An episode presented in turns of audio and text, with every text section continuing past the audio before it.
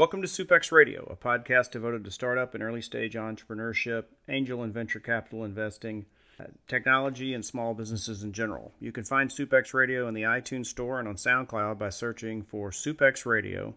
That's S U P X Radio.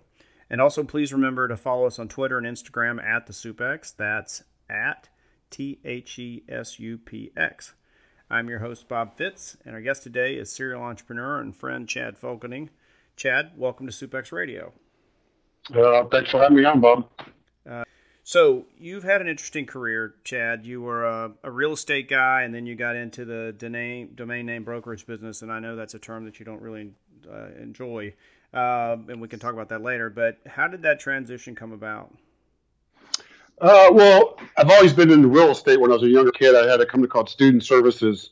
Uh, so we serviced the real estate market uh, into that. And so we actually came about acquiring domains back in 1996 as a real estate play. Um, that's evolved over time. And so we, we, we, we've been an asset owner for a long time. Uh, and then what we did is we had a technology platform that we created. Uh, we merged with another company up here in Delray Beach to form a development company. And then out of that, we, we, we spun out the brokers division. Uh, and we did become the largest outbound brokerage company in the world before we sold to Flippa and 99 Designs uh, about three years ago, two years ago. Yeah, I can definitely see the, the parallels between real estate development and the domain name business. I guess you're planting your flag, so to speak, in a lot, speak in a lot of areas. Yeah, um, you know, it's it's a digital asset online, uh, similar to real estate, um, and so we saw that market opportunity there uh, to be really uh, the premium the premium brokerage brand in the world. So, and which we did, we executed on that, and we just wanted to be out of the business because it was a service based business. Mm-hmm and the, and we're more of a technology driven company. So we uh, had the right opportunity and we liquidated it. Uh, so now we're we're back in the development business. So you were in the domain brokerage business for about 18 years before completely exiting, and uh, and you were doing other things simultaneously too. Uh, what is eCorp? I know I'm going to ask you about a bunch of your businesses because you got a bunch of them, and you've they've a lot of them been going on at the same time for a number of years. But what is eCorp? Well, eCorp has evolved um, over the 18 years, um, and now I'm the lead, lead developer on that. And so, what has evolved? It was our was the parent company, but now we're actually turning that into a business model. Like, have you ever heard of an S corp, a C corp, a, C, a B corp? Yep. Um, an LLC, right? And so, with with we never thought that we thought the governments change business models, right, or create new business entities. And then, then we heard of the B Corporation, and there was only four companies using the B Corporation structure. And so that kind of got my light bulbs going. And said I started talking with some other people to say, you know, this asset is in the uh, in the pool. Can we use it to really develop this into something more? And so we actually are moving that forward to create a new business entity class for digital assets, similar to an S corp, B corp, C corp. Um, and that's the three to five year plan and really trying to utilize that as a new business entity model for digital assets. So it's an evolution um, into more of a platform structure.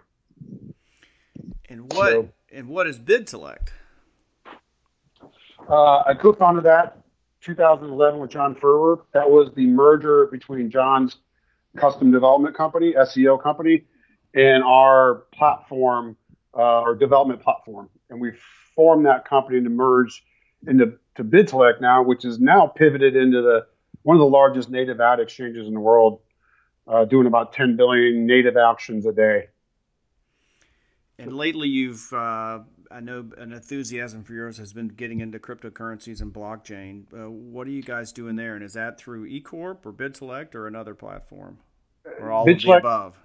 Yeah, well, no, BidSelect. I've been out of BidSelect for about a year and a half now. Okay. Um, once we sold the brokers division, uh, that's up and running with you know 80 people, uh, millions of dollars in revenue, et cetera. And I'm more of a startup guy.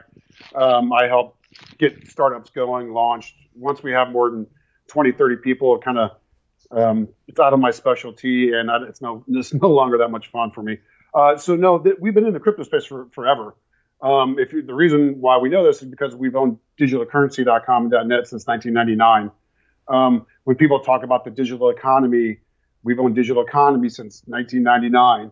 Uh, and there's a reason why we own um, one of the largest chain portfolios in the world, like mortgagechain.com, realtychain.com, servicechain.com, equitychain.com, uh, is because blockchain technology isn't new. It's been evolving since P2P is really was created in 1999, 2000. So for us, it's it's really more we've been patient, sitting back, waiting for the technology and the markets to evolve around the technology to really kind of come to market. So for us, we've we've we've always been in the space. We just have never chosen to exploit that or probably promote it because the timing was was not right. And so now with the with the growth of what we've seen since really February when the crypto market shot up, um, we've been we've been in that space for many many years. Um, so for us, we're just now uh, we're the train has left and we're on the we're on the rocket ship up. We're trying to kind of get back on the saddle because it moved so fast, um, so far so fast. So for us, you know, again, it's it's one of those platform evolutions that we've seen in 22 years of tech. This is only about the third technology that we've seen in 22 years that really are going to move all, every industry uh, forward, and that's why we're we're we're 100% focused on it. Sounds like you got to start in it way earlier than people even even knew what it was, even for you know kind of first movers. If you were getting involved in '99, but what exactly is it that you're doing around the space now? Uh, well, we're the first company to move block uh, cap table on the blockchain.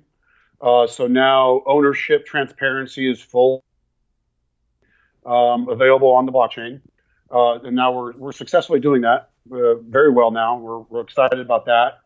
Um, we are building our own blockchain now. Uh, we run the Ethereum meetup groups in here, South Florida. Been looking at smart contract uh, and platform, and you know now they're a hundred billion dollar um, currency, uh, and so we think we've been designing our infrastructure uh, to really both take advantage of those other existing platforms and then start creating our own blockchain, which is what we're doing right now.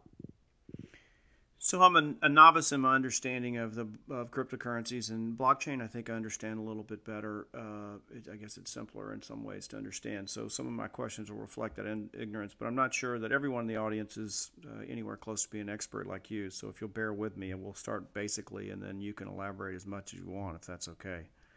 Sounds good. Um, so I see the long term value created from a secure transaction environment, uh, which is basically what blockchain is, essentially, correct? I mean, um, but what's more difficult for me to understand are really cryptocurrencies. Um, I understand that people can agree to create any currency they want. I mean, I mean, prisoners have had you know cigarettes, ramen noodles, other things for currencies forever. Is just a one example.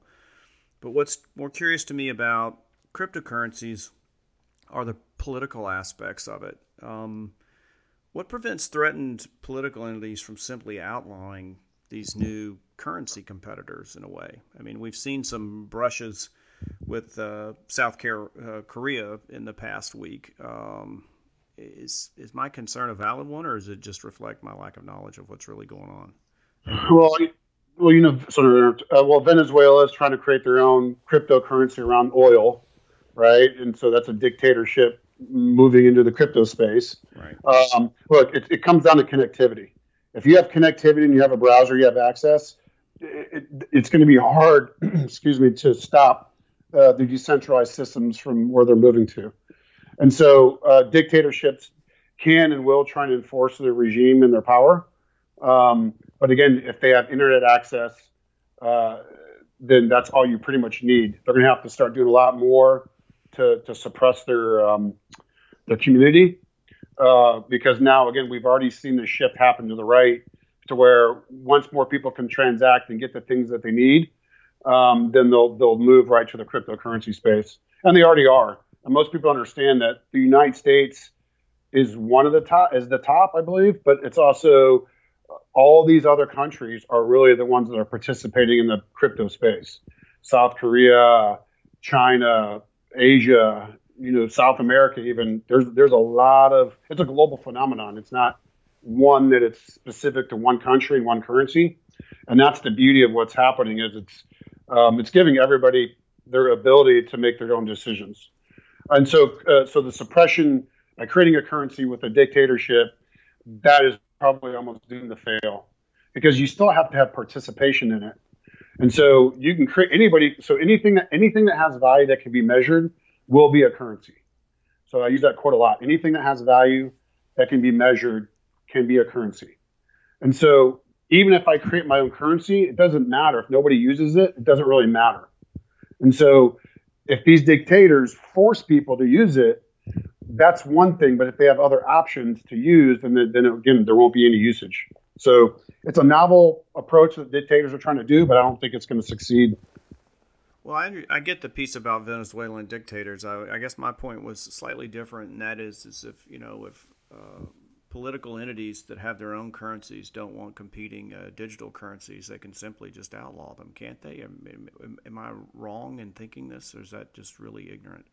Well, no, it's decentralized. So again, well, we do have dictatorships. It's called the dollar. It's called every fiat is technically uh, controlled by uh, uh, by a government organization that manages the supply and manages the supply of distribution of a currency right? For I'm not necessarily gung ho on Bitcoin, but it does have the supply demand metrics, a limited supply and a distributed system, right? So uh, in a global marketplace, and so we do already have that example. It's called the fiat. Just putting out digital doesn't necessarily mean it's going to succeed. But again, when it's distributed, you can only choke hold what you can control. And so you you you you cut the choke off the head off of one snake. There's going to be ten other going to pop up. And so that's a distributed system. It's it's we're going to distributed energy, we're going to distributed currency, we're going to distributed ownership, uh, and so that's what I don't think governments understand is they're used to a, a, siloed um, controlling mechanism, not a distributed shared environment, and that that that is out of the bag now. That's that's not something you put back in when South Korea threatened to outlaw cryptocurrencies last week, it led to a 20% drop in the market overall, maybe certain different, varied by different currencies. And then it appears now that what they've said instead is that they're going to push for transparency, uh, which seems to mean that you know a, a large government is going to permit it, and they're pushing for transparency requirements. Any thoughts on that? What happened this past week and where it's kind of looking like it's headed? Yeah, look, I think people are running scared personally um, when they start seeing their control uh, start getting um, influenced by new technologies. You get scared. You don't know how to make reactions. So again, you can make the action, but then when you get the reaction that isn't in your favor, you have to look at how do you want to comply with the new movement, right? It's just so it's it's I think this is where like people like philosophers and stuff are really going to be in demand because if you don't understand human behavior, you understand you don't want this isn't something you want to suppress. This is something you want to adapt and, and, and evolve into and with. And so I think that's what those countries like South Korea, they had to make a move because with the good stuff also comes the bad stuff, right? And so there's been a lot of bad stuff and there's still a lot of bad stuff of people trying to steal people's money by false information. And so, and so I think South Korea made the move um, just because there was they're seeing a lot of activity that they weren't participating in, and a lot of activity that was coming out of South Korea. And so for them, they had they, they made a move. Um, I think they realized that it wasn't necessarily the right one, and they kind of changed their story up to let's open transparency and let's help see if we can embrace it. And so, and, and I think that's what new markets usually happens, right? You when you're first to market or you're in a new market, there's no case law, there's no um, really playbook to really play off of. You know, so I think that's what's happening is people are starting to think what they need to do, and they're going to have to adjust according to the marketplace. So, and then hey, you know, death by I think China, it's it's your penalty is death, right? So if you're trading on the exchanges and now it's your your your penalty is death, that's going to change a lot of things up. But a lot of people aren't talking about when China banned the crypto trader or the mining rigs of Bitcoin. That was a huge thing because China owned 51% of the hash rate of the Bitcoin. And then when China cut off the miners, that shifted the economics to uh, Washington, to these other energy conservative countries or areas. And so that was a big move that a lot of people aren't talking about. Um, but then they started realizing we're losing a ton of money because all the energy now. And so I think we're in a trial and error period, and I think that's what governments are still in too. They're in a trial and error period. Last comment. I'm curious to hear what you think about. You know, I, I read in Bloomberg that approximately a thousand people own about 40% of all cryptocurrencies. What does that say about the market, if anything? Uh, well, most things start as centralized, uh, and then most things eventually kind of can go to decentralized. And I think if those thousand people are the ones willing to put back to build the infrastructure up to make their wealth go up, that that's that that has to be what that that's the only way for us to succeed long term. And I think what you're starting to see, you, are starting to see, you start to see like Joe Lubin with Ethereum, and you're starting to see Brock Pierce and these other people. They're doubling down in their investments. So they're repurposing that value creation back into the system and the ecosystem. That's that's a really really critical factor, um, and that's why some of these um, standardizations are starting to pop out. I.e., if you're doing an ICO, you shouldn't need to raise more than 30 million bucks because save the other stuff for somebody else that might have a novel idea. Um, and so those are the things that are starting to kind of come out. And so while those thousand people roughly control a significant amount of wealth, um, they are redistributing it back in. But then again, that also gives the opportunity now to create new things that have never been created. That in five years, I think the prediction is eight out of the top 10 cryptocurrencies now won't be there in two years right? There's going to be new currencies coming up, and that that wealth will be redistributed to those new people that are creating those other asset classes. So um, we're we're a centralized system with a decentralized model. It's just we're not going to get to decentralization until certain things happen, and I think that's what's happening there too. They were first movers. They jumped on. They made their bets. They got it right. Um, so it's okay how, what's the what's the percentage of the U.S. government? I think one percent of the population owns X amount of the of the dollars in the United States. I don't know what the metrics are, but I'm I'm curious who's doing actually, currency, currency research. Actually, I looked a little bit before this call because I as soon as I asked you that question, I wanted to know the answer for the U.S. dollar. But it, it look seventy percent of the U.S. currency, which is like 1.2 trillion dollars in uh, Federal Reserve notes, are held by the general public, but that's just the problem with that statistic is that's just actual dollars. Let's face it, debt is a currency now. So and and there's you know who holds all the U.S. debt. So I, I don't know that uh, the public ownership of the actual Federal Reserve notes is the right metric. I'm obviously just a little bit out of my expertise area, but I think I'm directionally right on what I just said. I'm sure you are, but look at this. I was in the bank the other day, and you don't want to tell your banker that you, why do I need you, and in 10 years you probably won't exist. Um, they don't sort of respond to that very well. But here's the fact: when we we, we made an honest mistake, we, we put in our we put in the debit card in the ATM the wrong card, and we deposited checks in the wrong account, and then and so the checks were just mistakenly put in the wrong account. She even said those checks get digitized right away and get torn up. They, they, so 90% of the fiat currency is not even fiat currency. It's digital currency already. And so, and so most people don't understand that the dollar bill, and this, that's just for us to play money. Most of the currency is digital already. And so, so for us, again, we're just now seeing a different type of currency enter in the market that's 100% digital. Um, and it's not owned by dictatorships or governments. And so for us, again, it's just an exciting time because, again, if we have something of value and we can create our own currency around it and securitize it, um, then we should be able to, to help set those rules or regulations around it. So, again, I'm, I'm interested in studying, you know, currency uh, more and how it affects our livelihood. But it, look, 95% of the people are followers, right? Nobody gives a crap as long as they can get their uh, how they can buy their goods and services in an efficient manner. They don't care what the underlying metrics are. Um, and we're just seeing the trash. But uh, for me, I'm moving 50 uh, percent of our resources are in crypto now. Well, I think um, I think what you said is true, provided that, that your uh, your your currency maintains its value. I mean, people care quite a bit if they had a rapidly deflating currency, and, and the Venezuelans can tell you just about that right now. Um, but be that as it may, I think it's uh, it's obvious this is the beginning stages. We're in the Wild West, so to speak. Uh, the market's dominated by you know a large number of, uh, of a small number of users. Um, people still don't philosophically understand how the pieces uh, relate, as you can tell by my questions, as one example.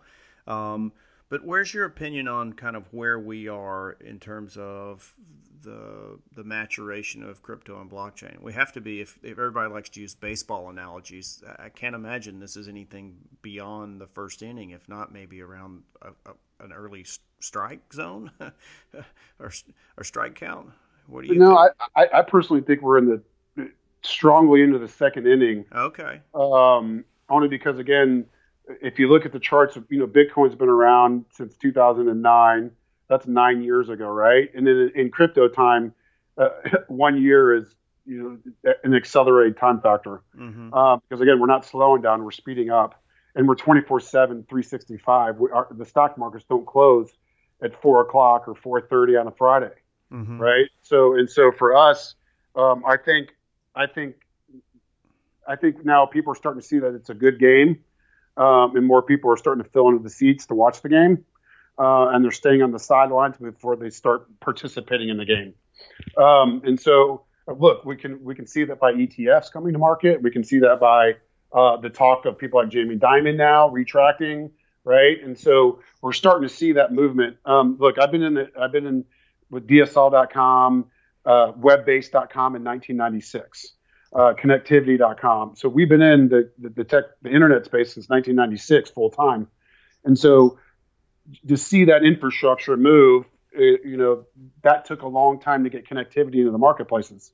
Um, now, when we start seeing this, we have the infrastructure in place to accelerate that farther, faster, deeper globally. And so, so we, whatever inning we're in, I think we're in such an accelerated time that we're going to be rounding third coming home faster than what people can anticipate. Um, so I, I, think we're farther along than what people anticipate. So, uh, correct me if I'm wrong, Chad, but at one point the the uh, development of both cryptocurrency and blockchain were incredibly interrelated. Um, have we reached the point now that blockchain essentially uh, and cryptocurrency are on their own separate paths, even though that one may end up being a tool for the other, and vice versa. Yeah, you know, crypto really came out with Ethereum and smart contracts. You know, that's that's really who's leading the charge in the crypto space, and they're they're with the ICOs, initial coin offerings. Majority of those are all standardized tokens. They're called the ERC20 token standard, meaning they can communicate uh, meaning my dollar or my currency can communicate with your currency. Uh, and so that that's the cryptocurrency again didn't take off until Ethereum smart contracts. Uh, and then you have some of the other ones like Dash and these other ones that are on the blockchain protocol. And so, so 100% that there's going to be a separation. Look, there's a ton of value being created, and it's you're going to be you have to be worried about being disrupted by a blockchain version of yourself, because when you can truly start eliminating the, the fat inside your organization. And I'm not saying attorneys are fat. I'm not saying uh, the banking system is fat. I'm just saying transaction flow has a lot of hands in the cookie jar. And so when you can start releasing those hands in the cookie jar and start creating more efficiencies, that's what blockchain is doing. And so again, I don't need a banker to tell me my checks and the ATM now are gone and I can't get them back because you're my intermediary when I already have my Ether wallet that I can transact in, and so that I created myself. So I think what we're starting to see is the blockchain architecture. People are starting to understand because people start getting really too complex. What is a blockchain? It's not really a complex structure. Um, it's already been in existence for a long time. The consensus mechanisms on top of how information distributed are what is really evolving the proof of stake, the proof of work, proof of proof. That is what the interesting uh, technology that we're that we're studying on there. So you'll see you'll see blockchain implementing in all places and all things, and then you'll see the cryptocurrencies being vetted out, filtered out, finding their niche, and there will be a separation and a, and a cohesion in. But I, I look at those as two separate things, personally I want to. We'll come back to Contrib in a minute. Your LinkedIn profile says that you help entrepreneurs and professionals increase asset value quickly by leveraging time compression tools and network effects to create valuable and distributed digital ventures in a stakeholder model, which is incredibly eloquent. But what what exactly are, does that mean? So we use VNOC. This is our technology that we created. Um, that is a series of tools that has referrals.com that does referrals, eShares.com does cap table, eServices does our service market, Social Suite or social media, eSignatures.com our legal contract management systems. So we built a tool set to say when we can bring a digital asset like a URL into the system, we can wrap it in 60 seconds with all these tool sets to use. So now when you're trying to build a business and you're going to go spend a week trying to build a referral program or going to DocuSign to go do their cap table management system or go to your freelance marketplace to go get services, that's our time compression technology. We can do it in 60 seconds where it might take you six days. Uh, that's what we do. The extensions is our URLs that um, um, the company we, we work with manage those. To so like um, let's say it's staffing.com and we're doing a partnership with a staffing company. We're able to use that entity to grab into those other partners and then use that as a def- different distribution model. And when you say the we here, are you talking about eCorp? Uh, we, when I say we, we have a community of people that do stuff for us, contributors. And so I, I look those as team members. So it's probably a natural segue to what is contrib.com. So contrib overall in general, it's, it's a business model where people can contribute something of value um, that can be pegged to the ownership that is contributing towards. Meaning, if Bob says, "Hey, Chad, you are managing StartupDirectory.com. I have a directory of startup companies that would like to be listed on there. I think I can get you a thousand startups on StartupDirectory.com." Great, Bob. Let's do a transaction. Boom. We think that is worth ten thousand dollars. And let's say and when you do that contribution and you add those in there, and let's say Startup Directory is worth hundred thousand dollars, then you get your ten percent, and it's all done on the blockchain. And so and so Contrib is the model of again, you contribute something of value, you can you be a stakeholdership in that asset. So overall, it's a model, but it's really a business based on a model. Chad, you do so many things, and they're all so fascinating. It's it, uh, oftentimes uh, hard to understand where one ends and where another ends. Or, or, is Contrib and eCorp totally separate, or is Contrib part of the eCorp world? They're separate. Okay. Um, they're, they're, separate. Again, we evolved. Um, we evolved and uh, basically sold the company eCorp eight years ago. To evolve into something else. We just took it back because it was just the standpoint of, again, the key to investing in crypto is not to necessarily invest in crypto. It's to invest. It's to invest in asset or utilities that are extracting asset out of underutilized assets. Meaning, I use the metaphor of fracking with oil. You might have land that has oil three miles down, but if you can't get to it, it doesn't matter. The oil isn't any good. But the land might be valuable because it's got oil underneath it. But until fracking comes along, you can't extract that value. Mm-hmm. Same thing what we say with utilities and cryptocurrencies and blockchain you don't necessarily have to participate in that. If you see something or technology or a platform that's taking an underutilized asset, making it worth more money, go invest in that asset. What we're doing, what we've been working on is doing it around URLs and domain names. And so we built a technology, a business model, layering a digital currency around those. And that's what we're extracting. Where eCorp comes along with that is to say, hey, none of these business models or these entities fit our model right. It doesn't fit an S corp. It doesn't fit an LLC. It doesn't fit a C corp. It doesn't even fit a B corp right now. Uh, and so what we're saying is we need a new business asset class structure to really optimize these assets. And that's what we're that's what it's a three to five year vision to get a new business entity class into, into the government where you can say, oh, elect as an E Corp. So that's an evolving entity. We're, Contrib is a collaborative commerce environment that we're trying to push forward to say, hey, instead of being an employee employee, how, how about it's a mutually beneficial relationship where everybody's aligned based on their value that they're inputting, not based on their title. So I don't want to judge a title. You basically just because you're the CEO of a company doesn't mean you're smarter than anybody else in the company. Yeah. So the VNOC, which is VNOC, right, that you mentioned earlier, is that just a set of tools that's used within Contrib? Yeah, it powers Contrib, powers everything. So can you walk us through like a current kind of company that's being built and how people are contributing different things to get involved? Maybe something simple but large enough that different people can get a sense of how they could participate and Contrib. Yeah, um, so out of the 22,000 domains we manage, mm-hmm. um, it, it's all powered by Contrib. Mm-hmm. Um, again, because we have analytics in there, we have we have all of our tool sets in there.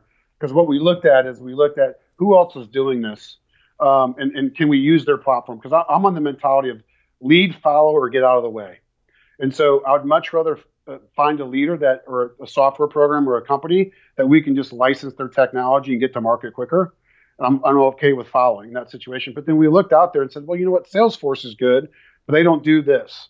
Or Zoho is good, but they don't do this. Or these other companies that are out there that that we like that could do some of the functions, but not a complete system. Because you got to understand, the big vision is creating fully autonomous companies by 2020.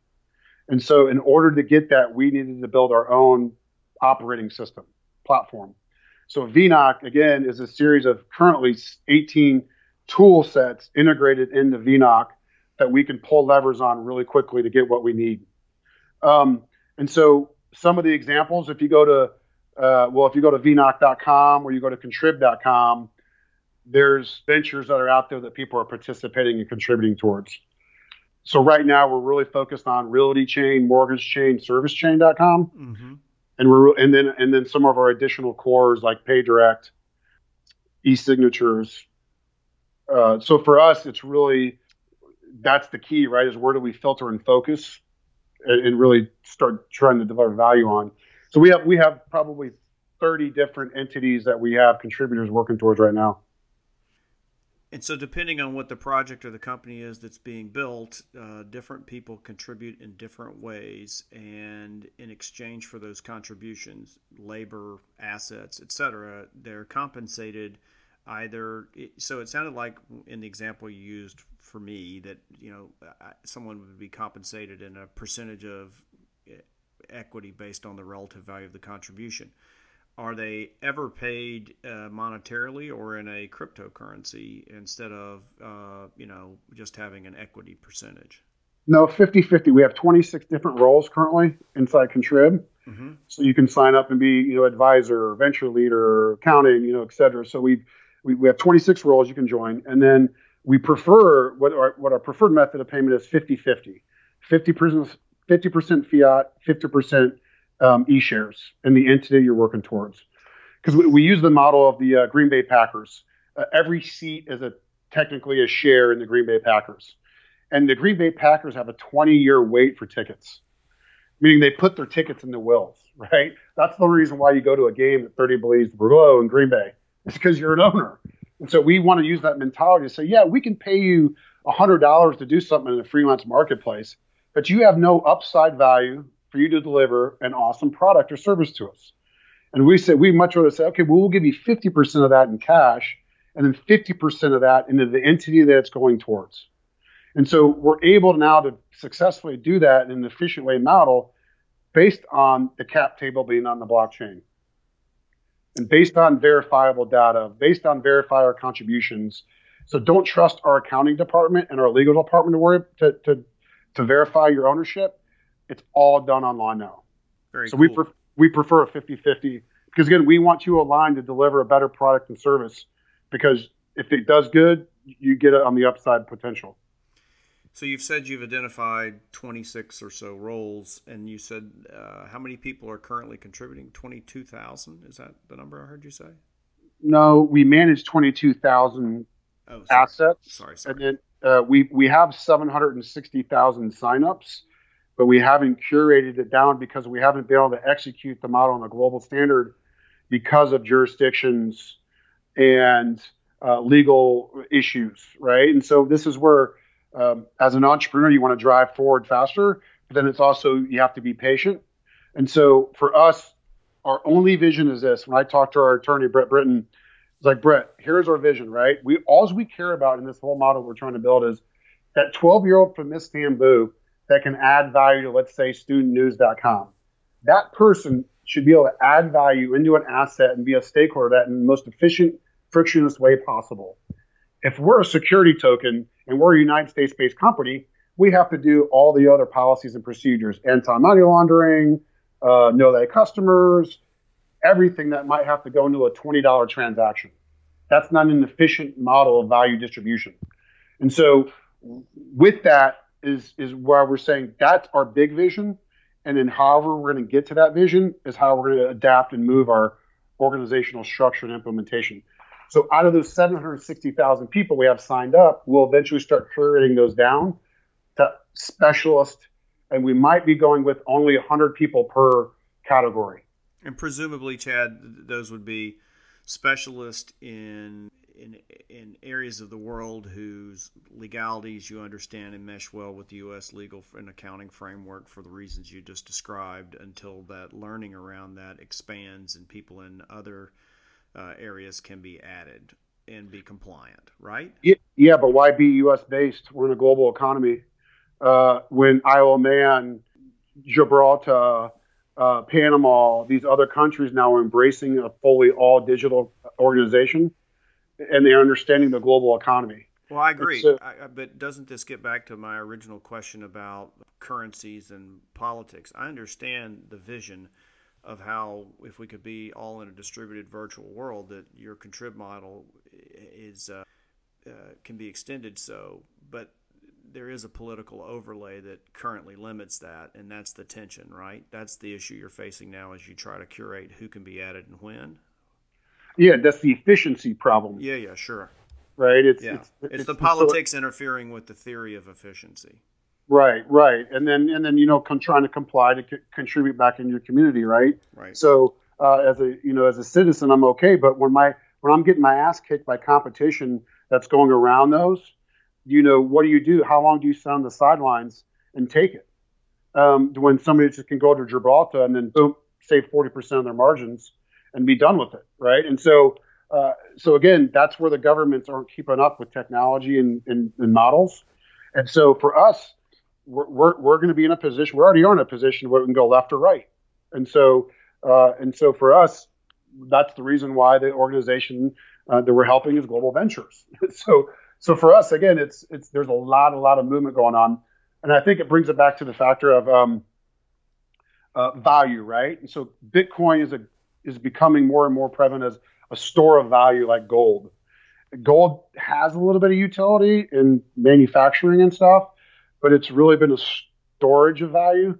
And that's kind of what Bitcoin is becoming. It's really a store of value, not really a transactional system. And so, and that, and that's what you're starting to see is, again, that's a good storage of value, but who's creating value? Who's distributing it more efficiently? Who's, who's managing it more efficiently? And so that's what you're starting to see these other currencies like Ethereum and Monero and these other ones. They're, they're, they're finding their niches in the global marketplace really, really fast. And that's why they're 10, 20, 30 billion dollar currencies pretty much out of the box. So again, for us, um, we're, we're basing our hedges and our bets on really creating something of value, not just moving it around, but but creating it, storing it, distributing it, and then doing it on virtual real estate, i.e., the URL, and then and then, then using the model of a distributed ownership model in a streamlined, efficient manner. That's it in a nutshell. Um, and so, uh, being taken from the history of knowing where Bitcoin has come from and the other currencies that tried and where the market is shifting to, we think we're in a really good position. But what we started seeing last week at the North American Bitcoin Conference is there are still a ton of people from Miami to West Palm to Tampa that we need to be communicating with. And we need to start a local geo strategy to say why why do we not know you and how can we work together collaborate more to really create something um, never that can be replicated again and distribute it in a circular value. Because you understand, we donate in our cap table, in our smart contracts, 2% of all of our tokens go back into impact programs. Entrepreneurs.org, training.org, interoperability.org, connectivity.org are the first four, and interoperability.org, first five. So we're donating those. And so that's a circular system that we designed a long time ago that we're executing on the blockchain using crypto and blockchain. And we need to go local.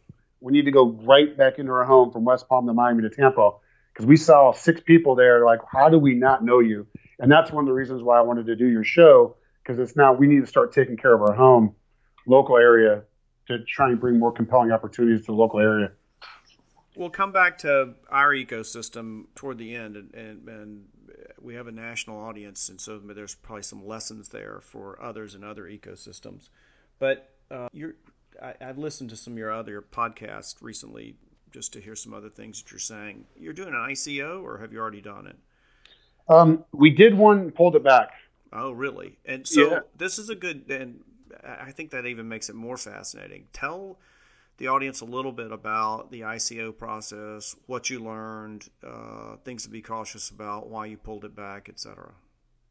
Uh, let's see what what we learned. What what was the other two? Well, I'll keep asking until you don't write it down. So well, so tell me tell me tell us like tell us about the the process and and uh, you know uh, versus you've raised money a lot of other ways more conventionally. What was what was curious about this, interesting about this, good about this, not so good about this? Well, the thing is, it's hard to, you don't want to go by the metrics that common that people are using now, right? What's your revenue stream? What's your, you know, thing?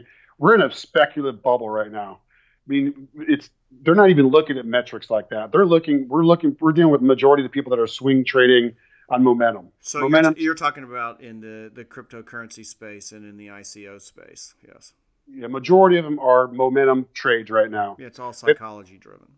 Right. So so so when you present yourself, it's like sometimes that they don't care, right? Like they don't care that you actually have revenues or customers or systems or teams like that, right? So that's that's that was a little bit of the judgment uh, ju- uh, judgment that we had to do. A judgment.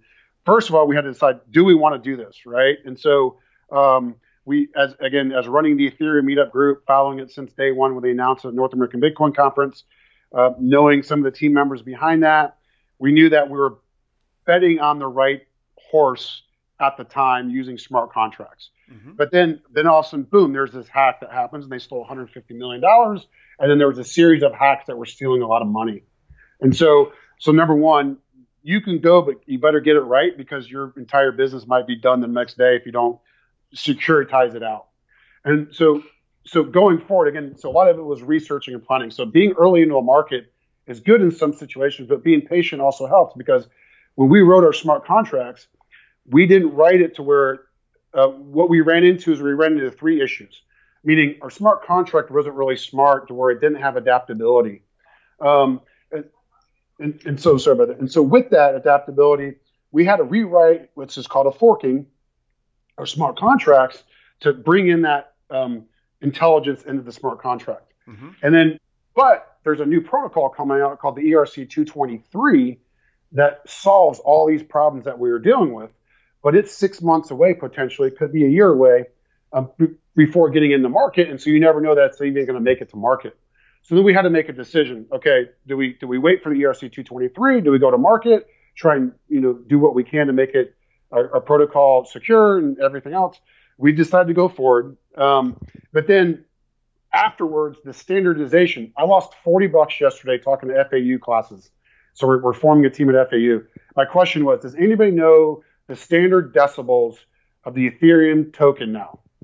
The, the standard decibels is now dot 18, 18 decibels to the right. So our fiat currency is two decibels.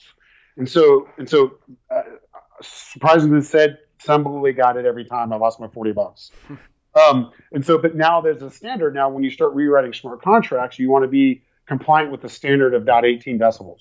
So now we have to rewrite our smart contract again because now the new standards are out. So for us, it's kind of one of those ones. Patient plays out oftentimes if you design it right. Um, and that was one of what we learned as, as part of the process. Uh, and then two, a lot of people are throwing words on their resumes that aren't really uh, what they mean. Meaning, we hired two or three smart contract uh, divine designers or developers that realized that they were full of shit, and that we said, you know, you're not a hundred dollar hour developer, you're a twenty five dollar developer, uh, because they threw blockchain and and um, what's some other protocols, you know, uh, and so we learned our lesson of you have to vet your people out to really know that they're knowledgeable. And so there's because there's no training program, there's no certification program, uh, there's no standards really, right? So it's a, it's a, it really is the wild wild west of crypto, uh, and so that's what we learned when you when you're treading the the, the wild wild west. You got to make sure you're really cautious and diligent and analyze who you're working with uh, because you're kind of given the keys of the castle. So, is, is it safe to say? I mean, Chad, you're uh, you've been in and around this space. You said since 1999. Uh, you know, you have a pretty esoteric knowledge of a lot of this stuff. You understand it philosophically, which, admittedly, I'm sure our audience can tell I don't. Uh, but if a guy like you is having a hard time raising money in in an ICO uh, because of uh, some of the things you're mentioning, I guess it's safe to say that it's a pretty risky time to be out trying to raise money with ICOs. I, no, I think it's where it's all going. Uh, I mean, it's it's all going that way, right? When you can make your members and your owners uh, owners, that's a powerful business model. Um, and then when you can give a dollar two, right, or fifty cents to a transaction, that's a powerful mechanism. So the, no, you know, we've been watching the South Florida companies raise, uh, and so uh, we like them. They're doing it right. Um, Kairos is doing an ICO, aren't they? I, I was on a panel with uh, Brian Brackeen recently, and I think he said they were at least contemplating it. No, they did the pre-ICO. Um, they they they got the pre-ICO done. They're going to go back out in April. Um, you got a couple other companies now. Look, it's just the future. You know, eight eight base is doing it. Look, it's the future of financing. So so for us though, what we don't understand is if it's your utility token in the and your token holders that really have no rights in the entity, that's kind of that's okay if people want to pay your money towards it. I, I, think what we did is what we took a step back into is um, a lot of it's education. And so when you send somebody a safe agreement or a SAFT agreement or whatever you want to call the legal stuff, and they like don't understand it because you're going from an old world model to a new world model, you have to really educate the people um, on what this new classification is. And so for us, we pulled it back for a couple reasons. One, uh, we do want to stay in the United States and we do want to comply and we do want to contribute and we do want to add value to the, to the system. But, but again, at the same time, our competition is going out and the momentum and the swings going right, uh, not towards it. Um, and then two, new models and new platforms are coming at that might be a better fit for us. Um, uh, and so it, it's once you get momentum, you want to keep the momentum started and moving forward. And so for us, our story was still evolving over time and our deliverables were still evolving to where our team was so focused on an ICO, we weren't creating value for our company, which I've been trying to work on for 20 years. So I had to, I had to pull my team back to focus on really creating value, not trying to create uh, resources to get that value going. And so that's when we said, you know what, let's focus on moving our cap table to the blockchain and all transactions on the blockchain. And until we nail that, which we did, we nailed it perfectly. We're doing it awesome. That that created more, way more value. And then we showed it to some of these whales. Our platform is awesome. We're ready to bring it to the market now. And we think we can be a top 10 currency by 2020. That's our goal. And we think we've got the design, the t- and we're working towards that. And when we bring out what we're bringing out, we're gonna we're blowing people away right now. So for us, patience actually was what played in our is playing in our favor. So circling back to your kind of social good component and ecosystem development. Uh, look, most of our audience isn't in South Florida, and they're not as interested in our ecosystem as we are. But using what you're trying to accomplish here as a model, can you talk a little bit about what you're trying to do and why, and how that is healthy for ecosystems to do? Well, in terms of the lo- in terms of everybody's individual local ecosystem. Well, you know, you said that you you've already, you know, you were recently at a conference. You noticed that just in our ecosystem, there were a lot of people that were here that you didn't know, and that you know you're trying to create mechanisms for better communication to tie the ecosystem together better. You also say that you know you should give back locally. You identified four or five uh, URLs that you have that two percent of all your profits go to you know, you can talk about the South Florida ecosystem, but really it's a model for what people can be doing elsewhere. What is it that uh, you're, you know, when you say you're trying to accomplish those things, tell, talk a little bit more about what needs to be done and how you're trying to make it happen. Yeah, it, it, starts back in basically, I think, 1999. We started a thing called the Community Commerce System. And we said, okay, well, we're going to donate DSL lines to people to get connectivity in a local area, shitty town out east, um, 40% high school dropout rate. And the community commerce system was how do we how do we first get the connectivity in the marketplace, find the local community, and really start bringing where commerce and, and, and the system can be created. So that over 20 years has kind of been on the back of my mind. And so with that, again, we found one of the people here in Delray that's trying to do an ecosystem co-op, right, or a, a environmentally friendly co-op. And we were managing solar.com, wind.com, farm.com, green.org. And these are assets that we had that we weren't really able to extract the value. And then we had somebody 10 minutes down the road from me that I can see the whites of their eyes and, and, and build a relationship around to really leverage those assets more effectively and then create that value and then, then redistribute that value out. And so the difference when we formed BidTellect uh, back in 2010 was my partner want everybody local, and I'm okay with distributed uh, uh, teams. Mm-hmm. And so and so and so that you know I understand the benefits of being local and having everybody in an office, and I understand the benefits of everybody being around the globe. And so there's benefits to both. And so what we want to do is we want to extract that um, uh, and utilize it more effectively. I'm going to an ETH Denver hackathon next week or two weeks, right? And so you can see where ecosystems like Boulder and Denver and even Silicon Valley, right? Silicon Valley has an amazing ecosystem because you know what they have? They have that nucleus is spinning so far and so wide. And it's like what they do is they go out and they bring them back into Silicon Valley, right? Come to the best city in America to go get that energy. And so the power of energy, a local energy is really powerful if you can get it right physically. And so, and so, so companies like Silicon Valley have that nucleus spinning so far so fast. And I think South Florida has the ingredients to get that spin moving farther, faster, wider. It's just not there yet. And so, and so put some more flame onto the fire and I think we can get that moving and then we can uh, add a lot of value for South Florida. And then I think other cities are trying to do that with co-working spaces, with technology grants, right? And then, and they're trying to form hubs because those hubs form energy and those energy forms momentum and that momentum form creates opportunity and that opportunity, you know, so that right there is where we're saying, you know what, we want to focus on Indiana and South Florida because if we nail this right, we can replicate this business model everywhere else. One of my buddies runs, um, he's part of United Nations, Sergio de Cordova, and he runs a thing called One for All out of the United Nations. And so they have 18 or 17 different programs that they're going around the world that are contributing, they're, they're trying to develop. And so you can see where we want to be able to take our .orgs anywhere around the world to help ecosystems create this project that we're working on.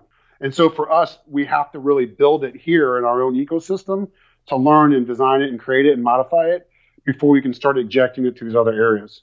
So that's it, and that's really what our focus is with entrepreneurs.org, training.org, interoperability.org, et cetera. Well, I've known you for about, I guess, six or seven years now, Chad, and you've always been super involved in our ecosystem. You've been very supportive of the organizations I've been involved in, and you've always been supportive of me. And you're a one of many reasons why our, our ecosystem here has uh, developed as rapidly as it, it as it has, uh, at least in the seven years I've lived in South Florida. The the change in the ecosystem here is amazing, and it probably is to some of our listeners and, and our audience in other cities as well. We could do a whole show on ecosystem development, and probably will soon. Chad, you've got a really lively mind. My challenge in doing the show today was. Uh, trying to uh, get my little mind around some basic questions to let you uh, have reign to talk about what you wanted to talk about. And uh, I appreciate you dealing with the disparity in our two, the gap of knowledge between the cryptocurrency and blockchain between the two of us is probably apparent. You have a lot to offer. And I'm sure our audience has enjoyed uh, getting to know you better and learning more about what you're doing. If if they wanted to know you even better, how do people get in touch with you, Chad? Get in touch with me. I mean, just ch- chad at ecorp or excuse me, chad at contrib.com, chad at ecorp.com. It's being an email. I'm pretty pretty active, pretty pretty out there. And Contrib, which is the best place to learn more about what you're doing, uh, you know, rather than just contacting you directly? Is it contrib.com? Yeah, or you can go to crypto.contrib.com. You know, in that model too, we don't. It's it really is a uh, distributed organization, meaning I'm I'm I'm one of the lead. I'm a lead contributor. I don't. We don't have titles like chiefs, right? We don't have chief CEO, chief COO, because again, uh, our vision with that is to say, I don't care if you're a 12 year old from Istanbul, if you can add value, add value based on your reputation will be built on your value creation, not based on your title. And so again, that's that's kind of something really important to us to say. You know, we want to we want to be open, and so you can find us at crypto.contrib, and you can um, look at our platform at vnoc.com. And so I think those are the two ways. I'm not really big on social blogging, posting, stuff like that. We're, we're, we're heads down. you certainly are. You have a lot of irons in the fire. Chad, you've been a fascinating guest, as I knew you would be. And uh, on behalf of our audience, I want to thank you for uh, spending time with us today. Thanks so much. Hey, Bob. Thanks a lot for your time.